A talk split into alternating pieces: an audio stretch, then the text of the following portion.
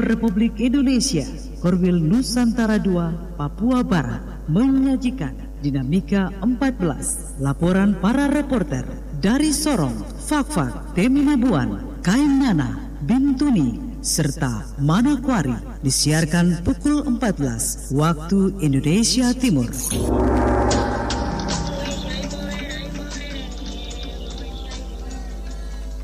Saudara dari Jalan Kapten Petendean 72 Radio Republik Indonesia Fak-Fak menyampaikan Dinamika 14 Papua Barat.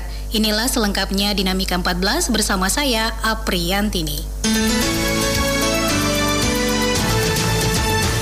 Saudara, dalam rangka percepatan pelaksanaan vaksinasi COVID-19 tahap kedua yang diperuntukkan bagi pelayan publik, maka mulai pagi tadi, pemerintah daerah melalui Dinas Kesehatan melakukan vaksinasi kepada ASN lingkup Pemda Fakfak dengan melibatkan tiga tim vaksinator. Selengkapnya mengenai hal ini, berikut dijelaskan Kepala Dinas Kesehatan Gondo Suprapto. Kita pemerintah Kabupaten Fakfak melaksanakan vaksinasi COVID-19 untuk pelayan publik. Pelayan publik itu dibagi menjadi TNI Polri, pegawai pemerintah daerah Kabupaten Fakfak dan juga nanti anggota DPRD dan petugas pelayan yang ada di bandara, pelabuhan dan juga nanti ada guru dan sebagainya. Kami Kabupaten Fakfak untuk tahap 2 termin pertama ini mendapat alokasi vaksin sebanyak 1.500 dosis untuk dua kali penyuntikan, yaitu penyuntikan pertama dan penyuntikan kedua nanti pada tahap setelah 14 hari. Dan kami mempunyai target untuk termin pertama ini sebanyak 585 orang. Mudah-mudahan target ini dapat tercapai dan Bapak Ibu semua nanti akan divaksin. Tapi kita terkendala dengan pengiriman atau penyediaan vaksin sehingga mudah-mudahan dari pusat atau provinsi dapat mengirim vaksin dengan cepat ke Fakfak hingga kita dapat melaksanakan vaksinasi untuk pelayan publik di Kabupaten Fakfak semuanya akan kita vaksin. Untuk vaksinasi ini mereka yang sudah divaksin tetap melaksanakan protokol kesehatan. Artinya bukan Anda uh, yang sudah divaksin bebas COVID, namun kalau sudah divaksin mempunyai kekebalan terhadap COVID-19 mudah-mudahan tidak tertular. Artinya bahwa resiko penularan COVID dapat dicegah dengan adanya vaksinasi COVID dan 3M. Jadi sekali lagi tujuan dari vaksinasi berbeda dengan para pelaku perjalanan yang akan melakukan penerbangan maupun dengan kapal karena tujuan vaksinasi adalah untuk kekebalan imun tubuh sehingga dia tidak cepat tertular. Sedangkan untuk pelaku perjalanan persyaratannya yaitu dari Menteri Perhubungan dan juga maskapai penerbangan atau kapal dan juga tim gugus tugas pusat yang mengharuskan setiap pelaku perjalanan harus bebas COVID dan dibuktikan dengan swab antigen maupun swab PCR. Sehingga kalau sudah divaksin tidak serta-merta bebas surat swab ya. Artinya tetap kalau akan melakukan perjalanan tetap harus bebas dari COVID dibuktikan dengan surat swab dari laboratorium atau lembaga yang resmi. Jadi eh, target satu sasaran vaksinasi adalah untuk seluruh masyarakat Indonesia yang secara terjadwal. Artinya bahwa pertama untuk nakes sudah selesai dan ini untuk pelayan publik. Sedangkan untuk masyarakat umum atau pelaksana ekonomi, pedagang dan sebagainya juga untuk yang usia lanjut akan dilaksanakan setelah pelayan publik selesai. Jadi jangan khawatir, tetap menunggu pada waktunya kita semua akan divaksin. Jadi syarat vaksin adalah umur 18 sampai 59 tahun. Dan kita sudah buktikan pelayan publik juga sudah banyak yang divaksin. Artinya mereka bisa ditanya masing-masing apakah ada efek ya. Kan melalui pemeriksaan bila mereka misalkan tensinya masih tinggi di atas 180 mereka tunda ataupun ada gejala sesuatu ada beberapa pemeriksaan yang dilakukan atau screening pertanyaan yang disampaikan oleh petugas kesehatan. Jadi tidak serta-merta masyarakat itu divaksin Jadi ada uh, pendaftaran ya tahapannya, nanti ada pemeriksaan, terus vaksinasi dan juga observasi. Jadi masyarakat tidak perlu takut dan khawatir karena sudah dibuktikan oleh petugas kesehatan, oleh pelayan publik, PNS, TNI Polri bahwa vaksin ini aman dan halal. Mudah-mudahan kita semua berdoa agar pandemi virus corona ini dapat cepat selesai dan kita dapat melaksanakan aktivitas ekonomi, aktivitas sehari-hari dengan seperti biasanya lancar dan aman demikian. Ya, untuk tenaga vaksinator adalah tenaga yang sudah dilatih dan semua puskesmas sudah punya tenaga vaksinator. Di saat ini di kabupaten, di kota ini ada tiga puskesmas yang melaksanakan vaksinasi terpusat, artinya eh, sesuai dengan jadwal yang sudah ditentukan. Untuk hari ini dilaksanakan di Windertuare, untuk besok hari Selasa tanggal 9 itu dilaksanakan di pelabuhan. Jadi untuk pegawai-pegawai pelabuhan, transportasi dan lain-lain selanjutnya nanti hari Rabu di bandara dan sesuai dengan jadwal yang sudah kita tentukan sampai target dan sasaran tercapai selanjutnya kita lanjutkan dengan pelayan publik yang lain. Insiden kebakaran dari kapal penumpang Fajar Baru 8 tidak ada korban jiwa, laporan Nirwana Yusuf. Kepala KSOP Kota Sorong JC Julita Piris bersama timnya melakukan pengecekan terhadap bangkai kapal penumpang Fajar Baru 8 usai dievakuasi dan dipindahkan dengan menggunakan kapal Semar 15 ke dermaga Dokarim Pertamina pagi kemarin, di mana sebelumnya tim KSOP telah melakukan penyelidikan insiden terjadinya musibah kebakaran yang dialami kapal tersebut di dermaga Pelabuhan Rakyat Kota Sorong pada minggu malam dengan memeriksa 11 ABK dan nahkoda kapal serta memastikan tidak ada tumpahan minyak akibat kejadian itu.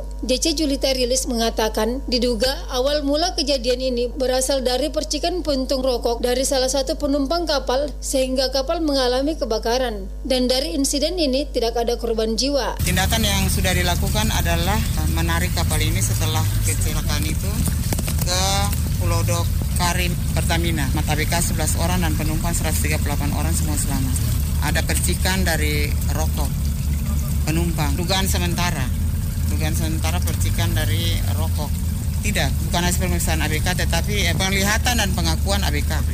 Untuk sementara ABK sementara 11 orang. Untuk kejadian ini eh, tadi malam kan sudah dicek dan pagi ini sudah dicek tidak ada tumpahan minyak yang mencemarkan lingkungan laut. Iya, rencananya KNKT akan turun ke lokasi ini secepatnya. Pemeriksaan awal dilakukan oleh penyidik kantor KSP kelas 1 Sorong. Nah, hasil dari pemeriksaan ini ada indikasi atau ada yang berindikasi yang menjurus kepada tindakan-tindakan yang lain yang di luar dari eh, keselamatan pelayaran pasti ada tindakan-tindakan yang akan diambil.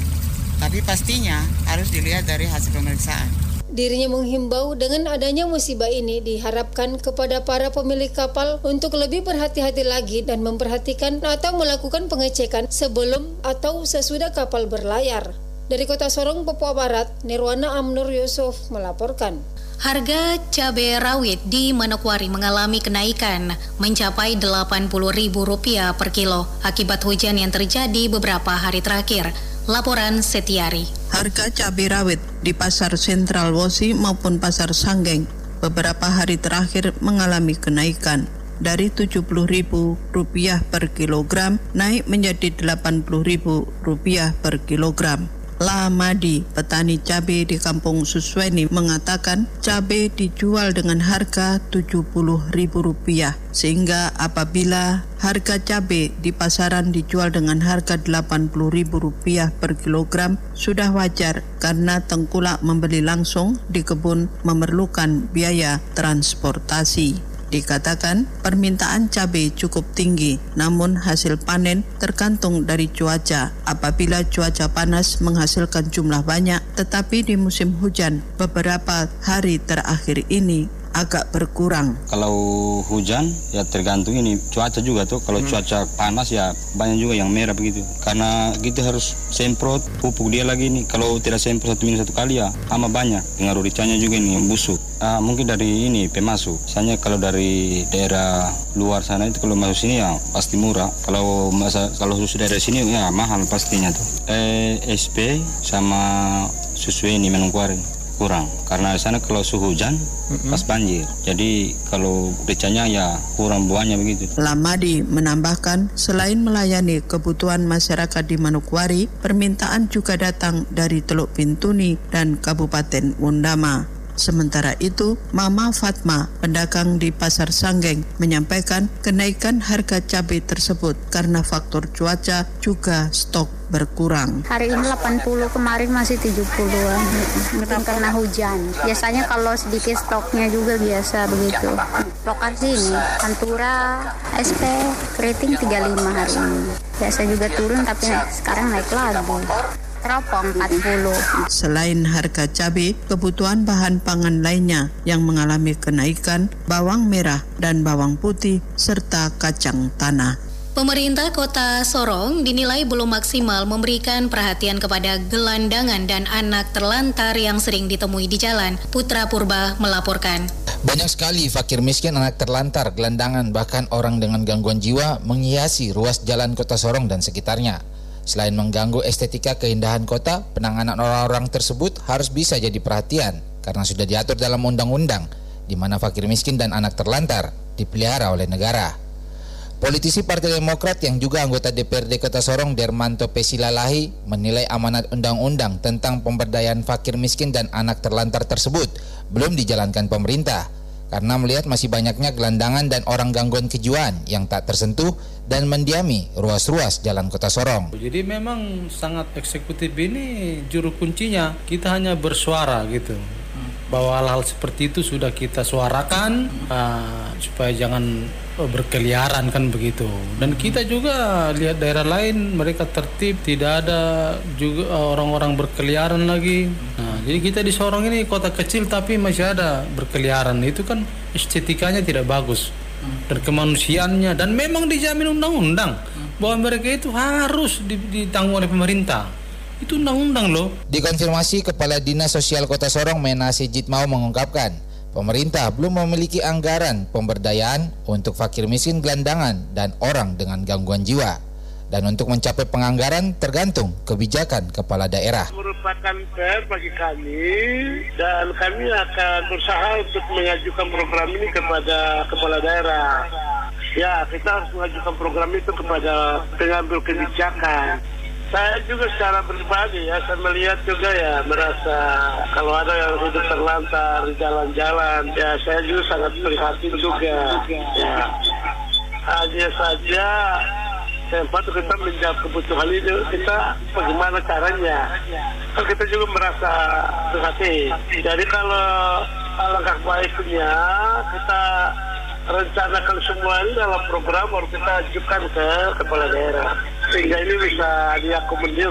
Kalau tahun 2001 ini belum direncanakan dalam anggaran. Ini kembali kepada kebijakan. Kebijakan pemerintah diharapkan agar bukan hanya penanganan orang miskin yang terdata di setiap kelurahan, yang tersentuh bantuan Kementerian Sosial yang disalurkan Dinas Sosial. Namun para gelandangan, fakir miskin, maupun orang dengan gangguan kejiwaan yang tidak terdata juga dapat tersentuh oleh perhatian pemerintah. Putra Purba melaporkan. Anda masih mendengarkan RRI Radio Tangga Bencana COVID-19. Aksi bersih-bersih pantai warnai HUT ke-6 komunitas lari LSS Papua Barat. Laporan Pati Elwarin Koibur. Peringati hari ulang tahun ke-6 komunitas lelarian sana-sini LSS Indonesia, LSS Papua Barat bersama Auditorat Militer Otmil 421 Manokwari gelar aksi bersih lingkungan di Pulau Mansinam. Sebelum melakukan aksi memungut sampah plastik di sekitar pantai, seluruh anggota LSS dan Otmil melakukan jogging bersama mengitari Pulau Mansinam dengan jarak sekitar 9 km lebih, dilanjutkan aksi bersih sampah di pantai Pulau Mansinam.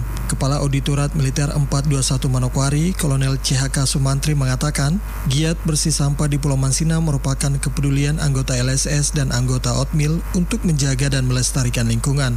Lebih lanjut disebutkan, menjaga lingkungan tetap bersih dan asri adalah tugas bersama yang harus dilakukan secara terus-menerus. Selain itu, kesadaran membuang sampah pada tempatnya juga harus ditingkatkan. Eh, kegiatan ini merupakan implementasi atau tindak lanjut dari Hari peduli sampah nasional sehingga kita melaksanakan bekerja sama bersih-bersih pantai antara komunitas LSS, seluruh anggota Otmil 421 Manowari, kemudian warga setempat. Selain itu kita juga mengajak warga di sekitar Pulau Mansinam untuk mau dan giat berolahraga demi menjaga kesehatan kita. Kemudian LSS ini juga terbuka untuk siapa saja. Kita tidak pandang dari suku apa, agama apa, dari kantor dinas mana, tapi semua bisa gabung ke dalam komunitas LSS dan kita rasakan manfaat dari komunitas LSS ini di lingkungan kita.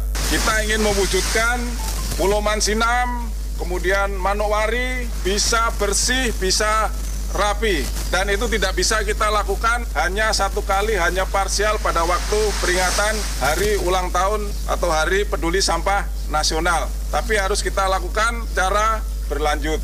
Sementara itu, salah satu anggota senior LSS Papua Barat, Fedrika Uriwai mengatakan, Aksi bersih pantai Pulau Mansinam yang melibatkan warga setempat adalah hal positif yang dilakukan komunitas LSS. Ia mengatakan LSS adalah komunitas lari yang tidak sekedar berlari untuk sehat sendiri, namun aksi sosial lainnya juga telah dilakukan seperti aksi berbagi masker, membersihkan pantai rekreasi Pasir Putih, dan sejumlah aksi lainnya.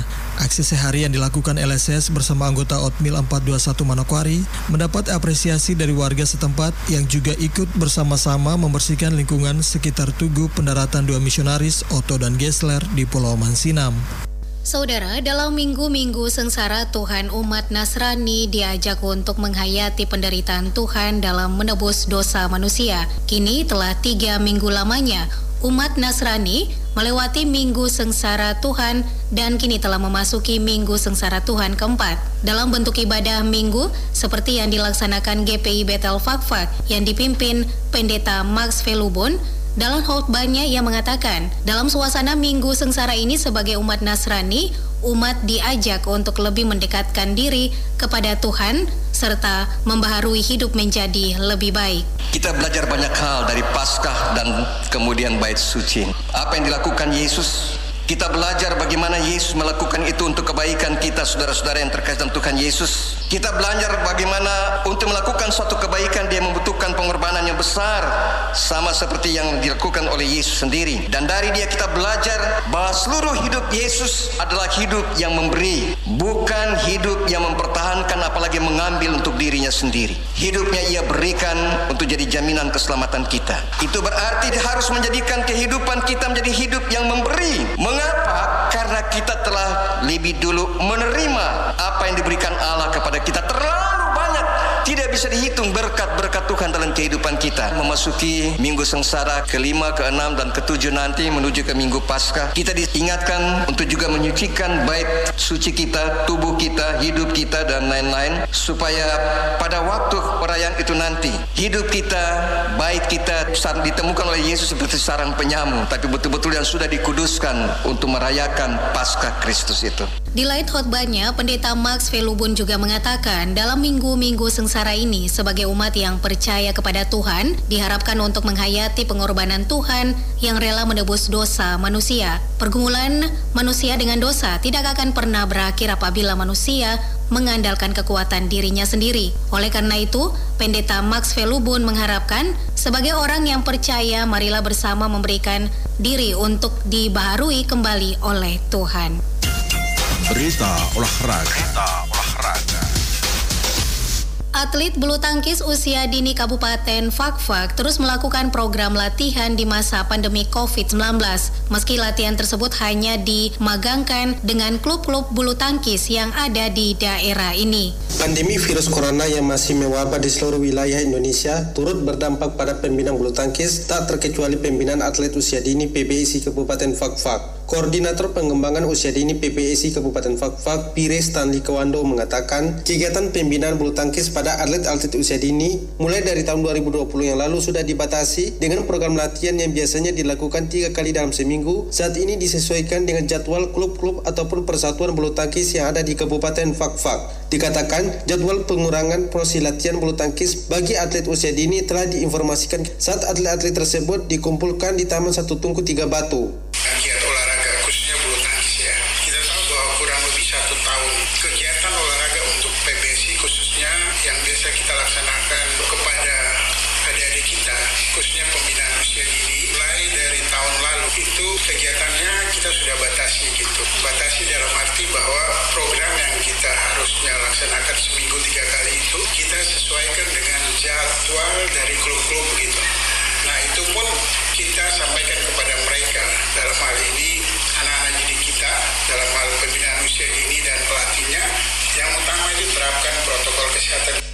Menurut Pirekwando, guna meningkatkan performa latihan dari atlet-atlet usia dini di masa pandemi COVID-19, bidang pengembangan usia dini PBSI Kabupaten Fakfak saat ini telah memagangkan atlet usia dini ke beberapa klub bulu tangkis meski hanya sekedar melakukan permainan ringan.